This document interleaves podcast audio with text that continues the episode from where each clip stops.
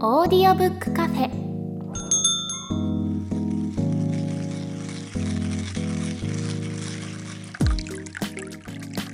ここはオーディオブック好きが集まるカフェ。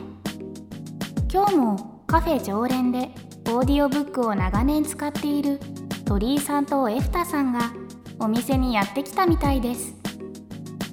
というわけで本日のオーディオブックカフェ開店です。はい、えー今回はオーディオブックカフェ公開録音ということでオーディオブックカフェに特別なお客様がお越しくださっています。はい。超効率耳勉強法著者でオーディオブック .jp を運営するオトバンクの創業者上田渉さんです。よろしくお願いします。お願いします。オトバンク上田です。はい、えーまずは上田渉さんのご紹介をさせていただきます、えー1980年神奈川生まれ東京大学経済学部中退高校3年生の時には全国模試での偏差値が30まで落ち込んだが音声を活用した勉強法を駆使し理論の後東京大学に合格。緑内障で失明していた祖父の影響で目の不自由な人のためにもなる仕事をやりたいと強く思うようになります。自身が受験時代の勉強法として活用した音声学習もヒントにオトバンクを創業。2004年にオトバンクを創業し現在は代表取締役会長に就任しています、えーご自身もオーディオブックの愛好家と知られて、えーこれまでに聴取時間はなんと1万時間を超えているそうです。はい今日は上田さんと一緒にいろんなお話をしていきたいと思います。よろしくお願いします。お願いします。よろしくお願いします。あのーもう僕自身もですね今回改めて、えー上田さんの本を読んでですねその受験のタイミングでその耳をいかに活用するかみたいなところに気づいたっていうのは本当に同じタイミングだったなっていうふうに思ったんですよ。はいはいはい。でこれもういきなり僕が一番感動したポイントなんですけど数学にも耳勉強使えるっていう話があったじゃないですか、はい。もうこれあの受験生の時に聞いときたかったってすごい思ったんですよ。あのいきなりちょっとマニアックな話かもしれないんですけども、はい。あの数学はあの英語で実はあの音読する英語で耳で学ぶといいっていう話がちらっとあったと思うんですけど、あのあたり詳しくはこの本に書いてなかったと思うんですよねそうですね。なのであのこのお話を聞いてる人だからこそ聞ける話になると思うんですけどちょっとその件もう少しだけ詳しくいた伺ってもいいですか？ああ、そうですね。あの、まあ、シンプルに読み方が、なんかスムースだって話なんですけど、英語で、え英語で数学を読む場合っていうのは。はい要はあの、日本、多分分数とかだと、1と2分の1とかだったら、あの、なんか、文字の流れが最初1っていうのは左から右なんですけど、2分の1って言った瞬間に下から上になるじゃないですか。で、それであの、流れてきますよね。なんですけど、あの、英語の場合ってあのワンワンワンハーフじゃないですか。なのでああこう行くっていうかななんかあの上から下に行くっていうんですね、あの流れがあの下から上とかじゃなくて上から下っていう感じで。なんとなく書いた通りにそうそうそうあの耳でも入ってくるスムースにいくっていうんですよね。だから英語あ数学をあの英語であの読み上げるんであればあのそっちがスムースだっていう、まあ、そういったあの形ですね、うん。実際上田さんもそういうふうに当時は勉強していたんですか？私は当時は、えー、と結構いろいろと試しましたね。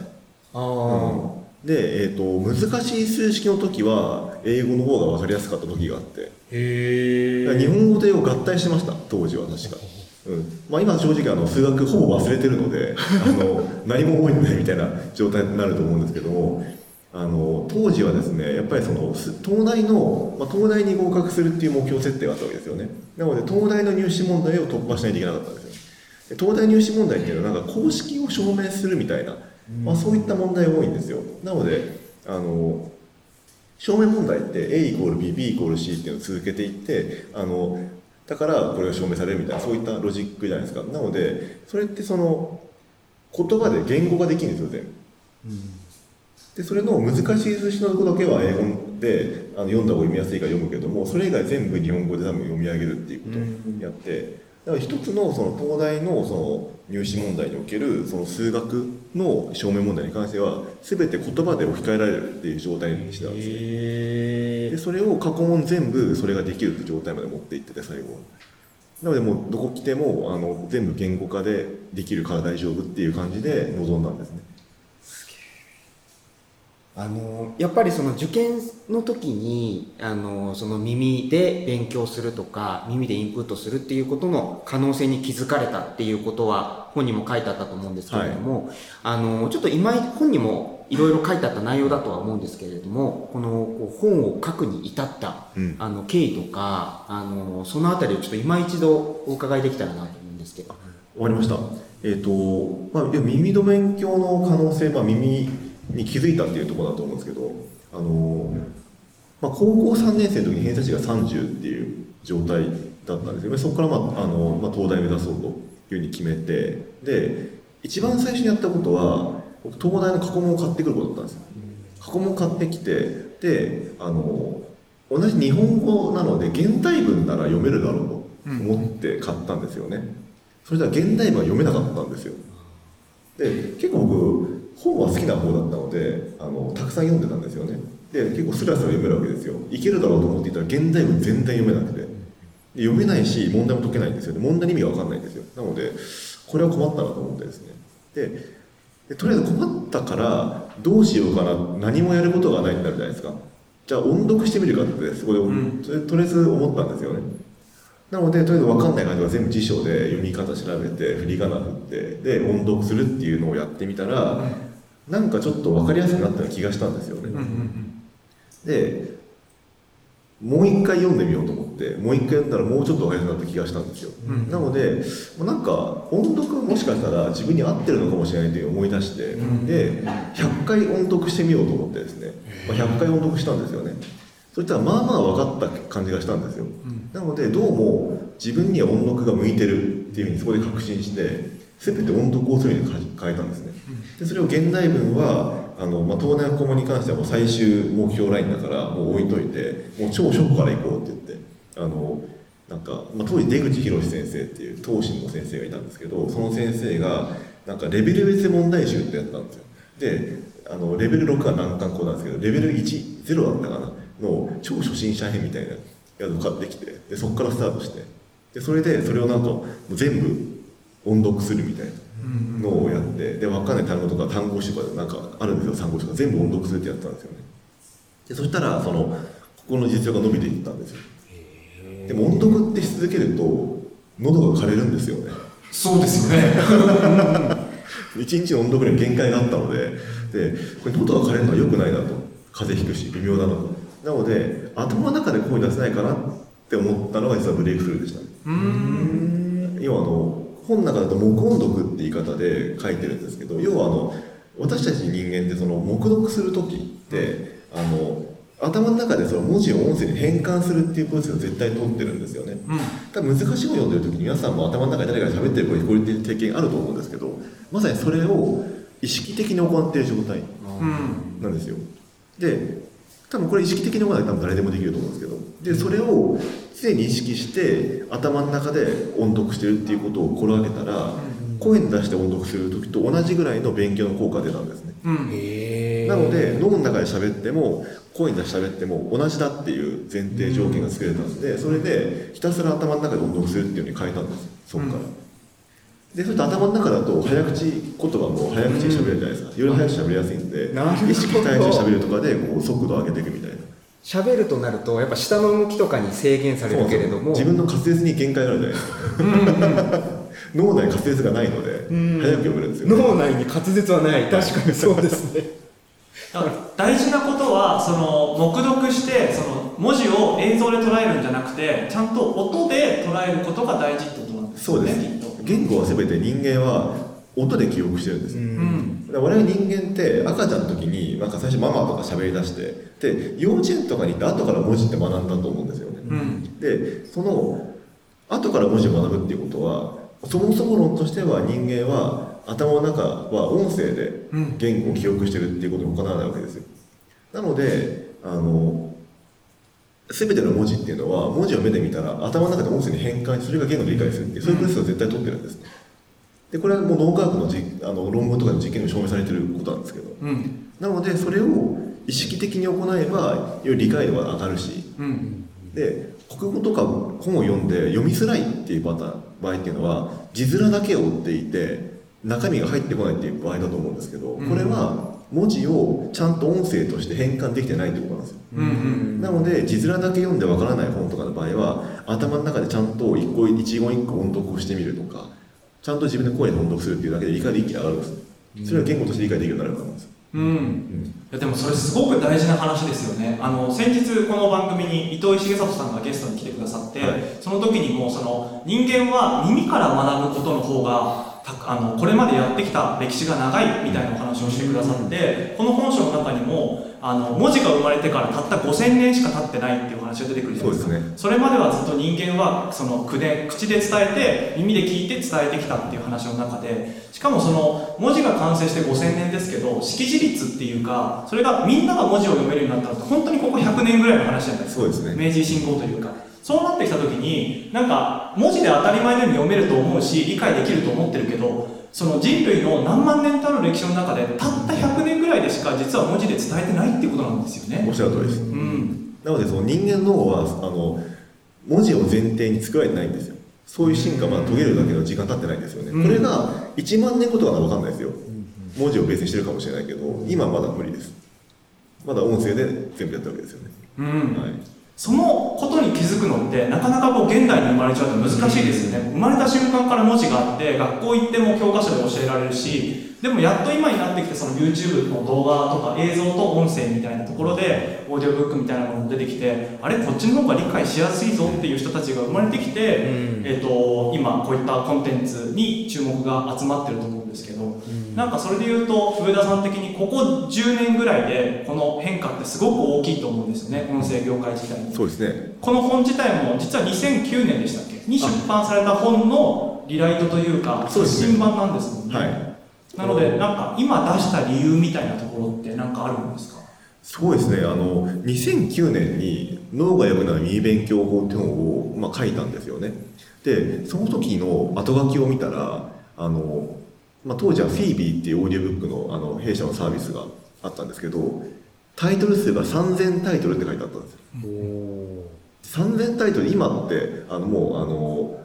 2万をはるかに超えて3万以上とかあるわけですよね。そうなんですね。なのでもう全然その数が違うわけなんですがあのその頃要は本当オーディオブック黎明期ここだから回数もほぼ1万人かなみたいなくらいじゃないですか。なんかうんうん。メーター的には。でそれが2018年にオーディオブック .jp に変えた後で大体30万人とかになっててで今一気に250万まで来てるんですけどあのいくつかその会員数が増えるターニングポイントあったんですね。で一つが、えー iPhone ができたタイミングですよね。うん。要はあのスマートフォンっていう概念ができた時って上がったんですよ。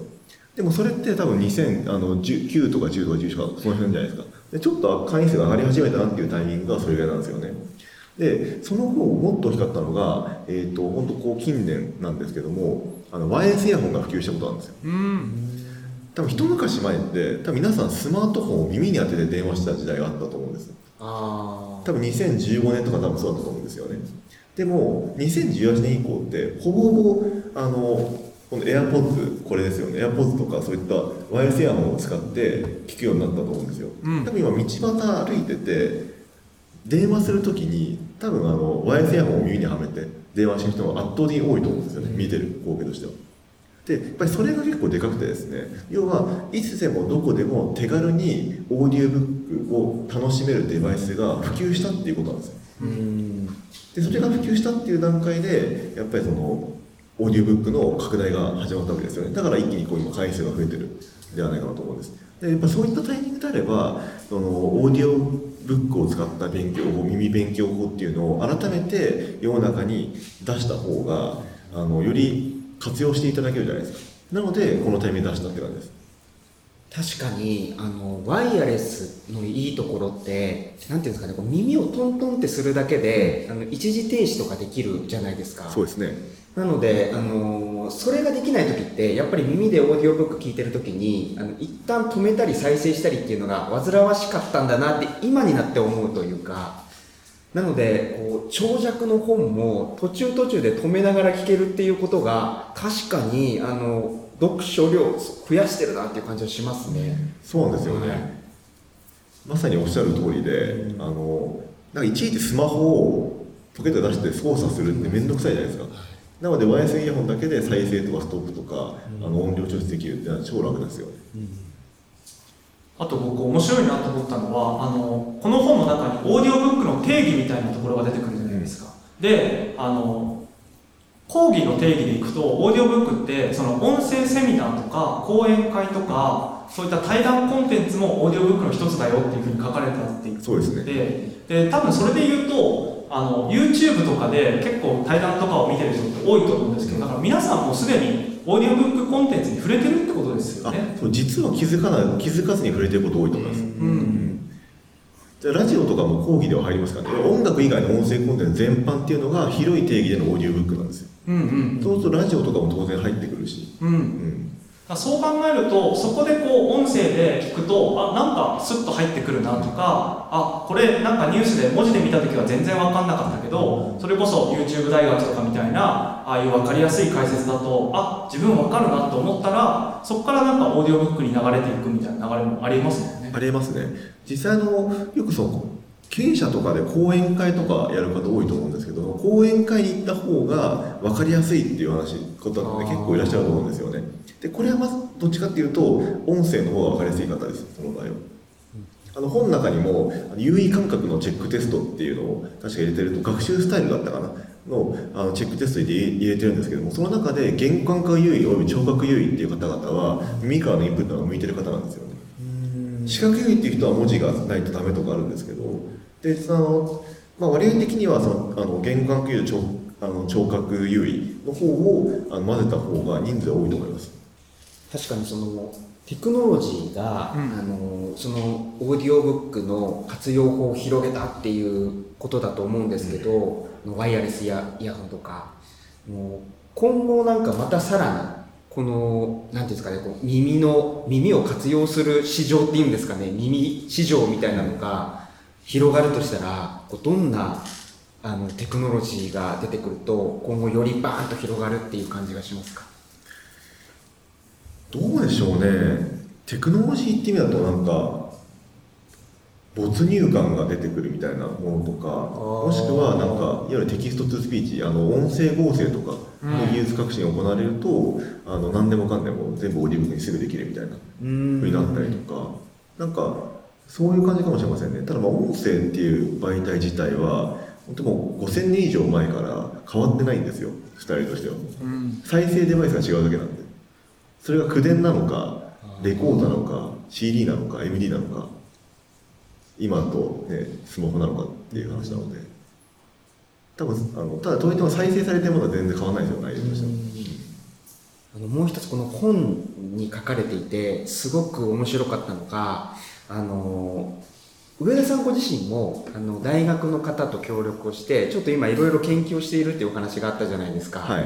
はい、あの僕もやっぱり耳で聞くことによって記憶の定着の仕方が違うなとか感覚としてはあるんですけどあのそれが本当に感覚だけじゃないのかっていうところはすごく知りたくて例えば何倍速で聞くのが一番効率がいいのかとか、実は気になってたりするんですけど何かあの今、まあ、多分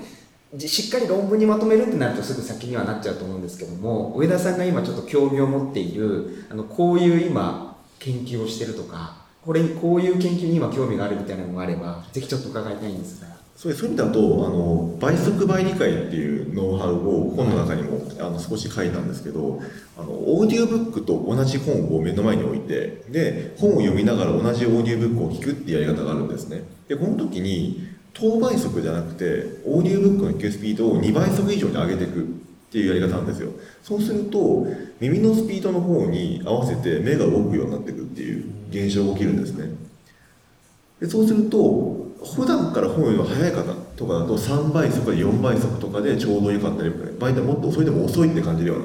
ことが起きるんですけどそうでその場合は目と耳の両方からの情報が両情報が同時に入ってくるので記憶の定着率が上がるっていうことがあるあの想定されるんですね。で一応今そこに関しては、えー、と脳科学のセオリー的には確実に目と耳の両方から入った方が刺激があって記憶が増大するっていうふうに考えられているので、まあ、そこが論文ベースで証明できるかどうかとかそういったところを今興味持ってやってますね。実際それを今試すとしたらあのまあ、受験生とかだったらもう本当に、まあ、でも教科書のオーディオブックってあんまないと思うんで山川世界史とかですかね。山川日本史世界史とかは普通にあの教科書が、はい、オーディオブックになっているので、そうなんですね、はい、大人の学び大人の学び直しリスキリング用にもそれはあるのでそれを使うのはありです。あじゃあそれはもう教科書も用意されてるし、オーディオブックもあるから、あります。今すぐじゃあ歴史をもう少し、あのはい。具体的に頭に定着させたい人は、今すぐ試せるって感じですね。おー。基本的に倍速倍理解に向いてる本っていうのは0から100まで全部聞いたいあの読まないといけない分かんないと分かんないタイプの本とか、はい。あとは暗記したい本とかなんですよ。要はあのいわゆるノウハウ本とかで話し方のここだけ読めばいいみたいなものっていうのはあのオーディオブックでその章だけ切り取って聞くとかあと本をその分だけパラパラめくるとかの方が早いわけですよね。でも0から100まで読まないと分かんないようないわゆる教養書みたいなサピエンス全史とかうん。そういった本の場合っていうのは飛ばし読みできないですか？うん。抜き読みできないですよね。だからそういうのはもう倍速倍理解にめちゃくちゃ向いてるんですよ。圧倒的に速読できるしインプットもできるから。うんいやこれ僕はあの以前上田さんと別のイベントでご一緒した時にこの話をおっしゃっていていやそれはぜひ試してみたいなと思って自分でもやってみたんですよ。めちゃくちゃ理解深まりますマジで。あの本当にこれはちゃんと自分で理解したいなと思う本はあのその方法で読むようになりましたしあとこれはオーディオブックと直接関係ないんですけど、あの Kindle とかでも読み上げ機能ってあるじゃないですか。ああれを使うとその Kindle で文字で読みながらその合成音声にはなりますけど読み上げてくれるんですよ。ね、うん。そうするとその読み上げてる音声と文字を見ながらこう追っていくことができるのですごい理解が深まって僕はなんか Kindle 読む時もただ目で追うだけじゃなくて読み上げも同時にさせるってことをよくやっちゃうんですよね。あもう素晴らしいですね。まさにそれがうん。その倍速倍理解の基本なんで。すよねで一応じゃあじゃあ論文でも結構証明されててあの等倍速のものでもいいので耳から音声を聞くと読書の、えー、と流暢性滑らかに本を読むっていうスキルとあとは読解力の両方が上がるっていう論文が出てるんですね。でこれは、えー、と要は本を読むのが苦手な子とかがこれを読むのが苦手なくなるっていうことが起きるんですよ。いわゆるディスレクシアって言われる難読症とか、あの独自障害とか言われるそういった子供とかがそれによってやっぱり学んでいくっていうプロセスの中で発見されたような論文なんですけど。確かにあの強制的に進んでいくじゃないですかオーディオブックって、はい。あの僕実際紙の本を読んでいて途中で止まってしまうっていうことがあの読書をスムーズに進めてない原因かもなと思ってたところがあったので、はい。なんでオーディオブックってすごくスムーズにき最後まで聞けるんだろうって思った時にここ意味わかんないなって思ってもあの容赦ないんですよねオーディオブックって。なので最後まで聞けるというか、サピエンス全史とかあの全聞けるもう読める気がしなかったんですけど、うん。本当オーディオブックのおかげで最後まで読めてすごい読んだ気になれて気持ちよかったんですよ。あの文字ってリテラシーが必要なんですよ、要はあの漢字の読み方とか専門用語の理解とかがないとちゃんと理解できないじゃないですか。なのであの僕は東大受験の時にその現代文に全部振り仮名振ったって話さっきしましたけど本来だったらもう言語と理解するためには音声化をしないといけないわけですよね頭の中で。でそのためには全部読み方とか分かってないといけないわけですよね、でも本本って読み方全部書いたわけじゃないので意外とつまずくんですよ。うん。なので読んでる時につっかいたりとか分かんなくてちょっと前に戻って読んだりとかっていうのが頻繁に発生するので読むのが早い遅いって出ちゃうんですけどオーディオブックはもうずっと一気に一定のスピードで進むのでだから流暢性が上がるとかそういう話になるんですよね。確かにそうですよね。あと日本語の特殊性みたいなものもあると思ってて英語ってもう本当アルファベットだけじゃないですか。だから基本音ですよね。なんかあれでこう見るっていうましないと思うんですけど日本語って本当漢字と仮名が入り混じるじゃないですか。だから漢字で見た方が一瞬にして意味が分かるってこともあればでも仮名文字もあって音で聞いた方がより一層こう感覚が湧き上がってくるっていうところもあると思っていてなんかそれを両方残したところが日本の凄さだと思うんですよ。なんか漢字だけにしなかったっていうところ、うんっていうふうに考えるとそのなんか倍速倍理解でこう目でも見て音でも聞くっていうのは日本人の言語感覚としても取り入れやすいんだろうなっていうのはすごい感じますね。多分それおっしゃる通りであの表文字と表文字が合体している言語ってあのすごい世界でも珍しいんですよね、うん。ででも実はその珍しさゆえに実はその学習障害とかあのそういった方の中で実は文字を読むのが苦手っていうあの独自障害ディスレクシアだっていう症状があるっていうことが分かんないケースがあるんですよ。うんうん。であの独自障害って英語圏だと最大で15%ぐらいいくんですね。あそんなに？かなり多いんですよ、うんうん。なので各学級でそのなんか文字が苦手だっていうことが現れたらすすぐにそういったディスレクシャ製の学級に移されるっていうことをちゃんとあのアメリカとかでもそういうフォローされてるんですね。うん。なんですけど日本ってディスレクシャっていう症状が漢字があることに出づらいんですようん。漢字って見ただけでイメージが伝わるじゃないですか。なので漢字だけ追いかけていくと何となく文意が伝わるとかあるんですよ、うん。なのでふわっと意味が分かるっていう状態であればなんかこの子国語苦手よねと終わっちゃうパターンが多いです。うん。なるほど。イメージはできてるから、はい。なんとなく伝わってるように感じちゃうわけですね。そうなんです。うん僕もう今日の話を聞いてなんで固有名詞が覚えられないのかがすごい分かった気がししたんですけど僕すごい固有名詞を覚えるの苦手なんですよ、うんうん。なんでかなって思ってこの本をちょっと読ませていただいた時に僕はあの聴覚優位だと思ってたんですけどあのこの本の中にあの診断が出てくるじゃないですか、はいはい僕視覚優位だったんですよね。僕聴覚優位だと思ってたけどなと思ったんですが今の話聞いて思ったんですけどこう漢字とか書いてある雰囲気で理解したつもりになってたんですよね。なるほど。なので人の名前とかなんとなくその武士っぽいとか そういう感じで覚えてたのでいざその人と話をしている時に「何々さん」って言おうとしても出てこないっていうのがあったのかもしれないって今すごく気づいてですね。なるほど。なのであの歴史の教科書を耳で聞きながら読みます。サピエンス全史も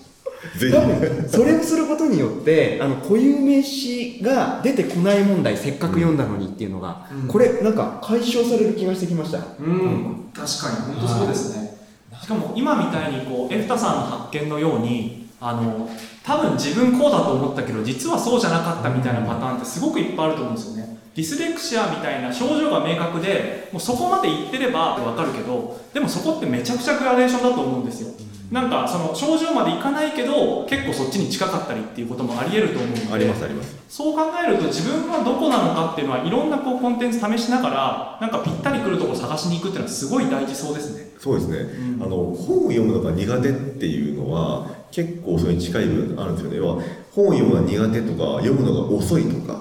読むのが遅いっていうのはこの文字を言語文字を音声化するプロセスが苦手って話なんですよ音声が音声化されてれば言語の理解すぐできるんですけど音声化のプロセスが苦手っていうのが実践者の症状の典型なんですよね。でそれがあのどれだけスムーズにいくのかっていうスピードのによって重い重いディスレクシャーから軽いディスレクシャーになるんですよ。なので本読むのがちょっと苦手なんだよとか本読むのめちゃくちゃ遅いんだよね僕みたいな。ケースがあった場合は、えー少なくともあのもいわゆる黙音読のスピードを上げるかもしくはなんかあのオーディオブックと本を同時に読むっていう形をして読書の流暢性を上げるとかそういった訓練をしていくと読むのがスピードが上がったりするんです。なんかあとあのこの本の中で書かれてて確かにと思ったのはそのだからといってオーディオブックだけに振り切ったりもせず紙の本も同時並行で読みましょう的な提案あったじゃないですか、はい。なんかそのどっちかに振り切りすぎないってところもやっぱり大事ってことなんですよね。あそうですね。あの私自身あの本も好きなんですよ。うんうん。で本を読めるときは本読むし読めないときはオーディオブック聞くしみたいな感じなので、あの使い分けなんですよね、あくまでオーディオブックは本を目で読む以外に耳でも読めるっていう。うん。本は目で読む耳で読むっていうのを同時並行で使うだけなので、うん。使い分けですよね。上田さんがとりわけその目で読む本読書の方をするのはどういう時どういう本が多いんですか？そうですね。あの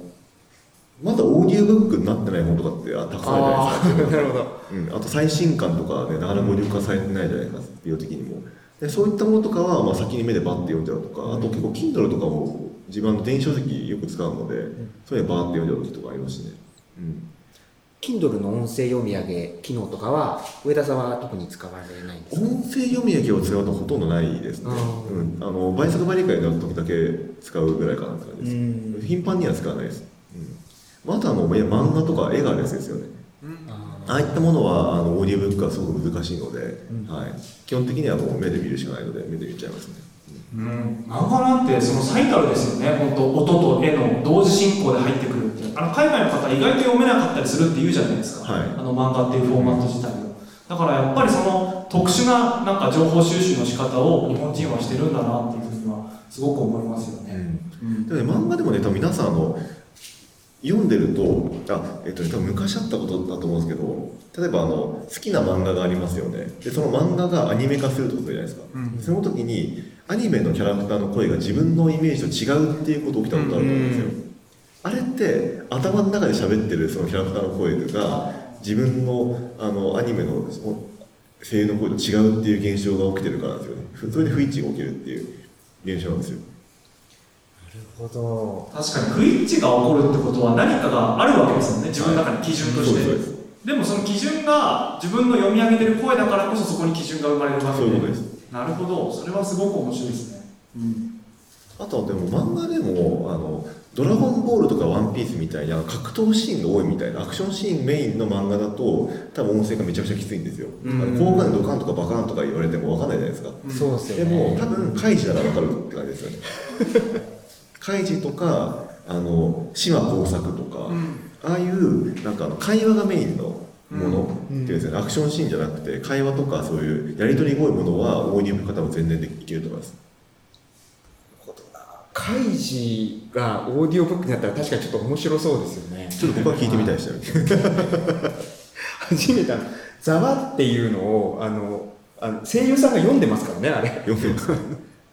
全然オーディオブックできそう確かに。なんかもともと知ってる物語をオーディオブックで聞くとまた全然違う発見ってあるじゃないですか、あそれはね本当にその通りで、うん。あの私つい最近「あの海底2万海里」ってあい。あの児童文学。の児童文学のうん。福音館書店の、ね、オーディオブックあってそれがキーボードに入ってたのでお聞こうと思って聞いたんですよね。あのめちゃめちゃすごすごいなっていう印象だったんですよ。うん。いやあのジュール・ベルヌじゃないですか。であのいやいわゆる当時の当時の SF だと思うんですけどあの書いてる中身の知識量が半端ないんですよね。うん。博物学から含めて。すごい量の知識を前提に書いてていや当時の作家えぐいなと知識量が。だってウィキペディアとかないんですよ当時。確かに。今ってウィキペディアとか調べながら書けるじゃないですか。当時ないのにそれを書いてて、で耳で聞きながらこれどうやって書いたんだろうなみたいな。頭の中どうなってんだろうと思ったんですよ。っていうことをなんか子供の時にその海底2万回里を読んだ時の感覚とは全然違いましたね本当に。うん。めちゃくちゃ面白かった正直。なるほど。じゃあなんかその細部というかその描かれ方みたいなところが音声になるとよりこうクリアになるというかうん。具体的に映像として浮かびやすくなるところなんですかね？あそれもあります。あの音声だけの時ってその想像力が働きやすくなるっていううん。話があるんですよ、でこれは、えーと「ラジオは脳に聞く」だったかなっていうあの板倉先生っていう先生が書いた本に書かれてる話なんですけど、うん。あのラジオをよく聞いてる人は想像力が育成されるみたいな話があるんですね。うん。でこれって論文論文ではないか。えっ、となんかプレスリリースだったと思うんですけどそのラジオをずっと聞いてた人と聞かなかった人でうん。分けて、で聞いてた人の方がイメージを記憶する力を司る脳領域があのすごい成長してるっていうような、うん。あのデータが出てるんですね。でこれってまさにその耳で聞いあのずっと聞いた方がイメージを想起するようなあのアクションが取られるっていうことに他ならないって話があってですね、うん。なのであの、まあ、特に文芸作品とかあの、まあ、児童文学みたいなものっていうのは、うんまあ、文字でも当然面白いんですけど耳で聞くとまた全然違った面白さがあるなと思います。うん。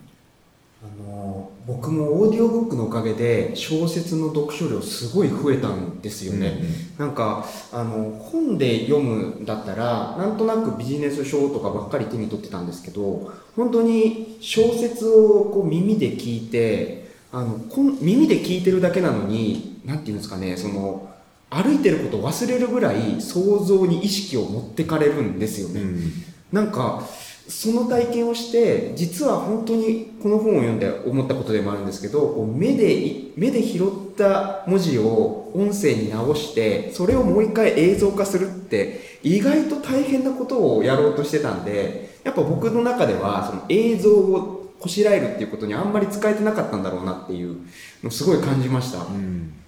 なのでオーディオ耳で聞く方が疲れないっでも本当ですね。確かに、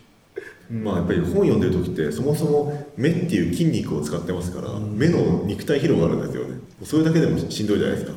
しかもあの今リモートワークでめちゃめちゃ、ね、画面とか見るのです疲れる状況なので。正直あの私リモートワークとかで多い時に1日10アポぐらい入ったりするんですよそうすると朝から夜までずっとアポが入り続けて、ん。で終わったり本読む気力あるかってもう目がねいっちゃって無理なんですよね完全に、その後オーディオブックを聞くしかなくて。すごいですねオーディオブックを聞くしかないっていうのがやっぱなんか象徴してるなというか オーディオブックだったら聞けるってことなんですそうよねですオーディオブックならいけるんです確かに。確かに。なんかそのストーリーとか小説とかってなんかこう本になってて当たり前に並んでるから本として読むものなんだろうなと思ってますけどでも一番最初のストーリーって何だったかっていうと多分神話とかじゃないですか。って考えた時に神話って間違いなく口伝じゃないですか伝承されてきたもの。で語り継がれてきたものって考えるとなんかストーリーってむしろその耳から入った時に一番人間が理解しやすい形になってんじゃないかなっていうのは思っていてなんかその民話とかもあの書き記すことができるようになったから書き記されて今残ってるだけでむしろ原型はそっちだとしたらそれを朗読してもらった方がスッと入ってくるっていうのはなんかすごい納得感ありますよね。うん。うん。おっしゃる通りですね。うん。さらにあのそのオーディオブックであのもうこれなんかお礼を言う会みたいになってましたけどオーディオブックであの僕のなんていうんですかね読書のあの可能性が広がったっていうのが、僕はあの読書のオーディオブックのおかげで、うん。短歌がすごい好きになったんですよ、うんうん。これあのオーディオブックカフェでもあの紹介している本なんですけど「ラインマーカーズ」っていう本を、うん。あのオーディオブックで聞いたんあーラインですけどマーカーでいい本ですよね。めっちゃ良かったんですよ。その僕短歌ってあんまり馴染みがなくて読むことすらしなかったのにいきなり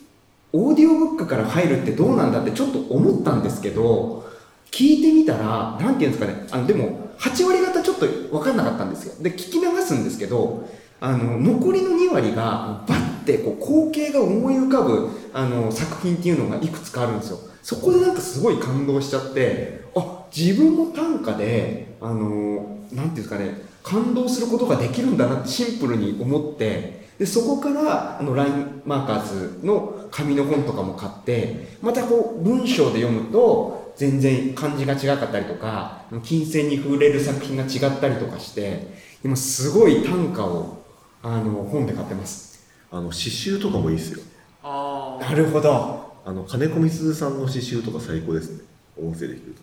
あもうオーディオブックになってるってことですね。なってますなってあの本人の朗読のやつがあるんですよ。へえそうなんですよね。なんかあのラインマーカーズも作者さんが読んでくださってる部分とあのあのプロの方が読んでらっしゃる部分で分かれてると思うんですけど、なんかやっぱり作者の方がこう読むっていうところで、うん。なんていうんですかねあのここにあここを強調するっていうことはここになんか込められてるんだろうなみたいな初心者は分からないところもなんか読んでもらうと分かるみたいなところがあって作者さんが読むっていうことのなんか情報量っていうものをちょっと感じました。なんか。あのそうですね。刺繍刺繍とか短歌に関しては作者が読むっていうものの,、あの深みってのはすごかったりするんですよね。でもそれ言うと本当にそもそも短歌って読むもの口に出して読むものだったんですよね。確かにそうですよね、うん、そ文字で見るっていうものもなかったはずですからね。あと個人的に、まあ、ネタ的におすすめなのはシルバー川柳ですねシルバー川う柳。んあの徳川三太夫さんがおあのオーディオブックの朗読してるんですけどめちゃくちゃ面白いです。あれあのい一句一句がもうマジ面白いので笑っちゃうんですけど、シルバー川柳はちょっと面白いです本なるほど。でも確かになんか歌とかって、まあ、あの歌謡曲とかの歌も含まれてきますけどなんかそのメロディーとかその詩に乗せられた方がより情景が浮かぶっていうことは間違いなくありますもんね。って考えるとなんかその音で聞いた方がっていうのはそういう普段日常で僕らが体験してることの延長線上にあるんだなっていうのはなんかすごくふ腑に落ちますねすんなりと。そのシルバー川柳で思い出したんですけど、はい。あの本の、うん。この本にも書いてあったことですけどもあの読者読者オーディオブックユーザーの声みたいなのがあったんですけど、はい。はい思いのほか自分は老眼でっていうコメントが多いなと思いまして、であの僕もうすぐ40になるんですが確かにそろそろあの気配を感じてるんですよね その。なるほど。おなんかこれかってなんていうんですかねこう紙をこう前に近づけたり離したりみたいなこの動作お父さんやってたなみたいな時期になってきてですね。ということはそもそも老眼と付き合う人生の方が長いのかってちょっと今戦慄しまして。で何て言うんですかねできるだけ早い段階でその目以外のインプット方法っていうのをあの学習しておくというか訓練しておくというかそういう技術を身につけておくって思ってる以上に大事なんじゃないかってちょっと思ったんですよね。なるほどですね、はい。うん。なんか鳥居さんはまだ大丈夫ですか？まだ大丈夫な気はしてますけどでもやっぱり自分の両親とか見ててうん。もすごく辛そうだなと思うし、うん。でもここからさらに30年40年って人生があると考えた時にそのままいったらなんかその本が読めなくなる辛さって間違いなくあるんだろうなと思うのでオーディオブックに慣れておくってめちゃくちゃ大事だなって思いますね、うん。あのうちのそのオーディブック .jp のユーザーの方であの80歳ぐらいのおばあちゃんの人がいるんですよ。でそれは娘さんがあのおばあちゃんに教えてあげてでオーディブックを使ってるって人なんですけどあの緑内障で目が不自由なんですね、うん。まあまさに僕の祖父と同じなんですけど、はいであの iPad にオーディオブックを入れてあの教えてあげたらもうすごい喜んで使いまくっててなんか年1年間で300冊以上読んじゃったみたいなことをしてもう一日中ずっと聞いたわけですよね。うん。で実際の宮本武蔵がブワーって入ったりするんですよ。吉川に宮本に全部聞いたりするわけですよね。いやすごいんですよ本当に。なんか。で今オーディオブックをあの聞くと認知症予防になるっていう話も最近出てきてるんですねなので多分おばあちゃんきっとボケないんですよねそういうおばあちゃん。いやそうなんですよね。あの僕のおばあちゃんもやっぱりあのすごく読書が昔から好きであのいろんな本読んでたんですけどもあの実際やっぱ読めなくな体力的に読めなくなってくるっていうところであのオーディオブックっていう選択肢をちょっと僕の方からも提案できたらなとかってちょっと思うところはありましたね、うん。はい結構今スマホ老眼とかもね結構増えてきてるじゃないですか。スマホのせいで老眼になるってこそうでとですか、す。スマホ見すぎちゃって老眼になるみたいな、ええスマホ老眼とか言うんですけど、それもやっぱり目をねオーディオブックは目を使わない。目を休められるので、まあそういった意味ではスマホを使う瞬間とおあのオーディオブックを使う瞬間で分けたりしてね目を休めるとかやるといいと思います。なるほど。目を休めるためにオーディオブックで一回こうインターバルみたいなものを挟んでっていうことですよね。はい、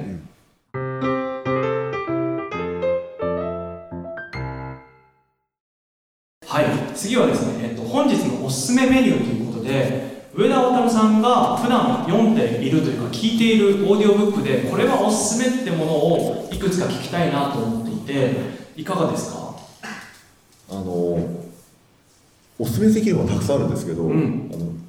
どういったテーマとかどういった人にはい。っていうのが分かればおすすめしやすいんですけど、そういうのありますか？なるほど、わかりました。じゃあ、もし会場の皆さんも、あの、自分こういう人間なんだけど、こういう人間におすすめな本ありますかっていうところがあれば、ぜひ、あの、聞いていただきたいので、ちょっと考えておいていただいて、先にエフタさんなんか、それで言うと、こう、聞いてみたい。そうですね。ちょっとすっごいこれは聞いてみたいと思っていたことがあったんですけどちょっと今とっさに忘れてしまいましてですね。すいません。鳥居さんなんでもいいですよ。新しい、全然違うことでもいいですし。はい。なんかそうですね。上田さんご自身がもうシンプルに今よく聞くジャンルとかって何なんですか？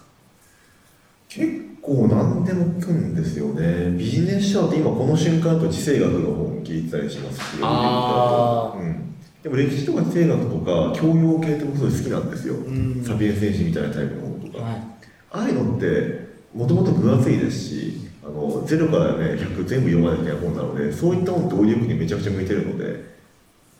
あのそういう意味ではけ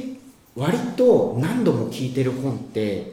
何か思い浮かびますか？あ何度も聞いてるっていう意味だと例えばドラッカーの経営者の使命みたいな本とかあとはあの道を開くとか、うん。うん、大塚清さんがね朗読してすっごいいい声なんですよね。何回聞いてもいい声なので好きなんですけど。大塚清さんが読んでるんですそうなんですよ。あれ、めちゃくちゃいいコンテンツですよ。今度ぜひ紹介しましょう。そうですね。なんかこのオーディオブックのいいところって何度も繰り返し聞けちゃうところだと思うんですよ。紙の本って割と躊躇しちゃうと思うんですよね、うん。あの2回目読もうと思ってもいやちょっと2時間3時間と取られるなみたいな。だけどオーディオブックだとあんまそこを気にせず聞き直せちゃうし聞き直したいなって思うじゃないですか。そうですこれなんでなんですか？あのシンプルに疲れないからですね。ああの耳って筋肉ないじゃないですか。はい。目って筋肉があるんでうん。読書は筋肉を使うんですよ。なので眼性疲労って筋肉疲労ですよね、ん。簡単に言ううん。となんですけど耳はそれがないんですよ。